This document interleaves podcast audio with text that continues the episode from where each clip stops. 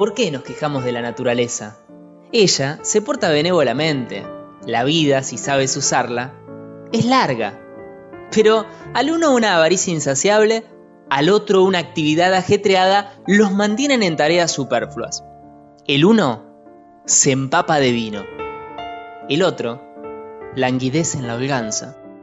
A este le fatiga una ambición siempre pendiente del sentir ajeno.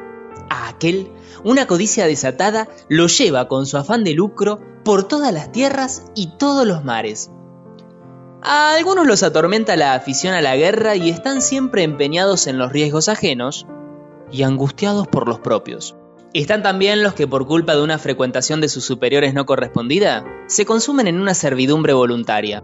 A muchos los retiene el sentimiento de la suerte ajena o la queja de la propia. A los más, que no persiguen ningún fin claro y seguro, una frivolidad tornadiza, mudable y descontenta de sí misma, le lleva a cambiar continuamente de propósito. A algunos no les agrada ninguna orientación que puedan dar a sus vidas y la hora fatal los encuentra mustios y...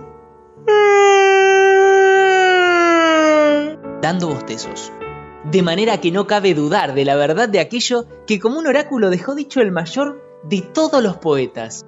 De la vida es escasa la parte que vivimos, porque todo el espacio restante no es vida, es mero tiempo.